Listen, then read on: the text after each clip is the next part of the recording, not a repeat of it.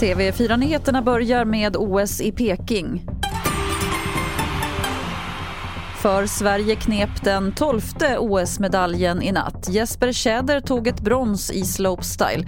Både guldet och silvret gick till USA och finalens andra svensk Oliver Magnusson slutade på en elfte plats.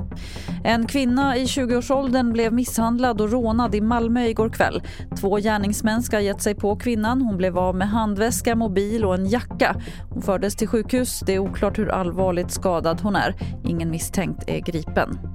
Och till sist kan vi berätta att Inspektionen för vård och omsorg riktar skarp kritik mot att AT-läkare får jobba ensamma på flera av landets psykakuter. De har inte fått sin legitimation än men får alltså bland annat ta emot självmordsbenägna patienter.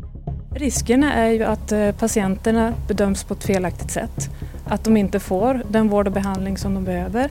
Eller att man bedömer en felaktig vårdnivå, det vill säga att en patient som kanske skulle behöva skrivas in inte skrivs in utan får gå hem. Det sa Marie Åberg på Inspektionen för vård och omsorg. Och fler nyheter det finns på tv4.se. Jag heter Lotta Wall.